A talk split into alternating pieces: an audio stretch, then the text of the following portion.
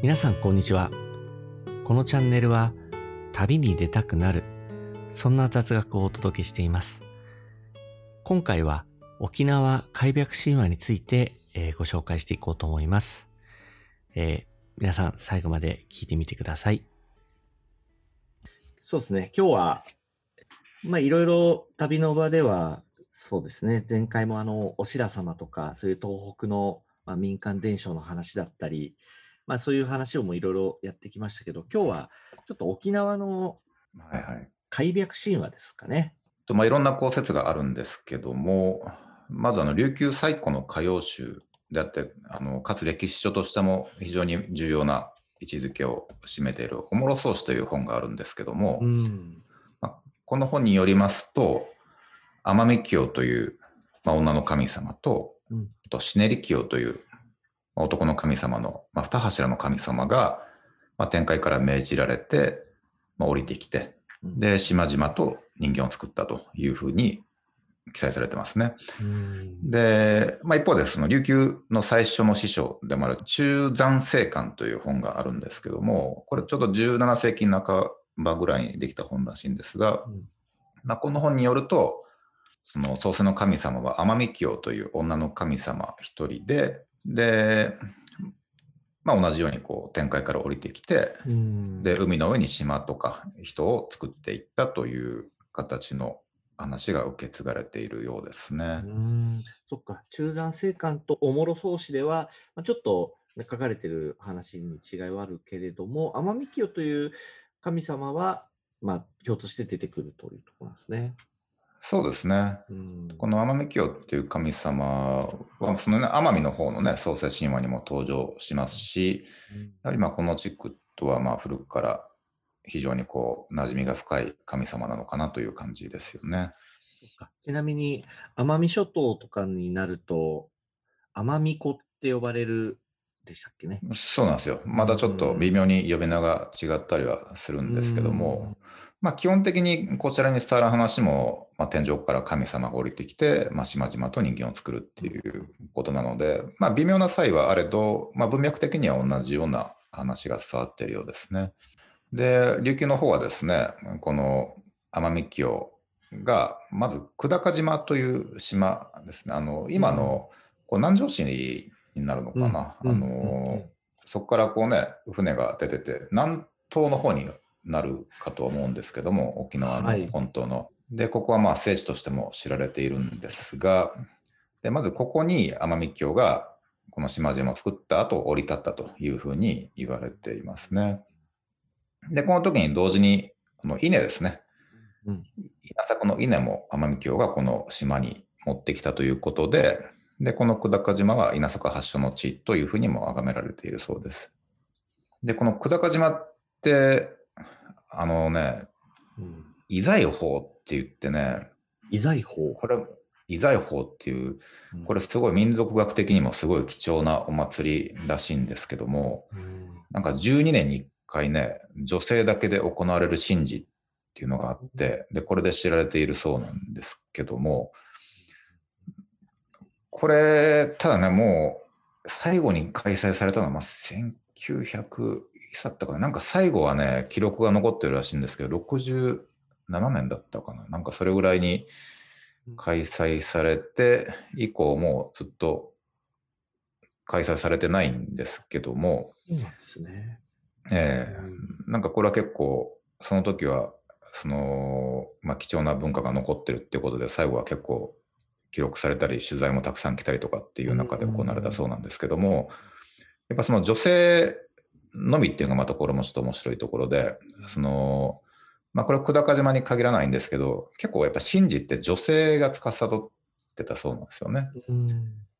なのでもう男性はだから神様とはこう 交流できないような位置づけに置かれてたようで、で、まあその象徴としてこの遺財法というお祭りがあったようなんですけども、で、まあこの遺財法というお祭りでも知られる久高島に、やっぱりね、そのいろんな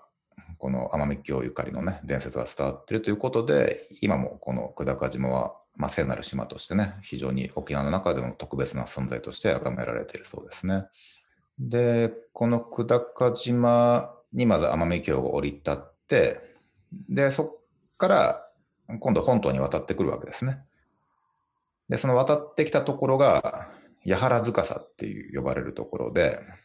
で、ちょうど今もね、あの南城市の、まあ、南の方ですよね、ここね。そうですね。あの石碑が立ってることでも知られてるんですけども、でまず久高島からここに奄美峡が渡ってきたというふうに言われてて、なんかあれですよね、岩がポツンとあるんですよね。そうなんですよ、なんか石灰岩がこう、ね、石灰岩でできた石碑みたいなのが立ってて、結構これ、満潮になると、姿がね、結構沈んでしまうんですけども、なんか干潮の時は、こう、ちゃんとその麓まで歩いていけるぐらいの浅さみたいなんですけども、ちょうどここが奄美峡上陸の地というふうにして、今も聖地としてね、大事にされてるようですね。で、ここに上陸して、で、すぐ、ここからね、あの、本当に海岸通って、まあ100メートルぐらい行ったとこに、海からですね、なんか浜川宇滝って今言われてるとこなんですけども、まずその奄美峡が八原塚に上陸して、その浜川宇滝っていうとこにこう仮住まいを構えたという伝説があるんですが、で、この辺りはちゃんとこう今もね、大事に残されていて、で、この間もちょろっとだけね、行く機会が幸いあったんですけども、なんかここあんまり観光地化もされてないのかなっていう感じでしたよね。ねうん、あ私たち行った時は、こう、車を止める場所がちょっと見当たらなくて。ちょっと困りましたけど、ね、困りましたよね。ちなみにあれですよね。うん、あのー、結構沖縄のこう地名には歌木って呼ばれる場所があるんですよね。はいはいはいそうなんですよね。うん、この浜川歌木もそうですし、ねまあ、歌木っていうのは、まあ、結局、ね、神様をお祭りするところだったりとか、まあ、そういった意味合いがあるようなんですけども、まずはその伝説によると、この八原塚さんに渡った奄美京が浜川歌木で仮住まいをして、でそれからこう、ね、中の方にこう島の中の方に入っていってで各地に歌木と呼ばれる場所を築いていったというふうに伝わってるわけですね。でその奥が沖縄の南東部にあってですね。でその中でも一番知られているのがセーファー歌木というところですね。世界遺産にも登録されている場所ですよね。そうなんですよね。まあ、歌木ってこれなかなか 読めないかもしれないけど、御嶽って書くかな、ね、ですよね。御嶽山とかありますよね。あ同じですよね。御嶽山の御嶽と書いて、これ歌木と読むんですけども、うん、でその奄美京ゆかりの地にその歌木というところがまあ築かれてて、うん、でじゃそのセーファー歌木もまあ伝説によると奄美京が開拓あの作ったという話なんですけども、うん、まあ、後にね、その琉球王朝の時代になって、またこう整備し直されて、まあ、すごくあの神事を司る場所としてね、もう大切にされてきたという歴史があるようですね。まあ、上がりうまいっていうのはあの、要は南城市のあたりですね、あの南東部をこう順番にこう、まあ、参拝していくっていう、まあ、そういう意味合いのあるこう、ね、言葉なんですけども、まあ、その中にいくつか歌木も入ってまして、この浜川歌木だったりとかね、セーファー歌木もその上がりうまいという、もう聖地巡りの中の一箇所として、まあ、数えられていますよね。で、まあ、この歌木なんですけども、特にそのセーファー歌木っていうのは、すごく大事にされることに後々なってきて、っていうのはこれ場所がね、ちょうど久高島を望むところにあるんですよね。だからこの久高島をこう、ちょうど眼下に見下ろすようなちょっと高台のとこにセーフ滝って築かれてて、なのでやっぱり聖なる島のすぐそばにあるということで、特に数ある歌滝の中でもここは一番重要視されてきたようで、琉球町の神事、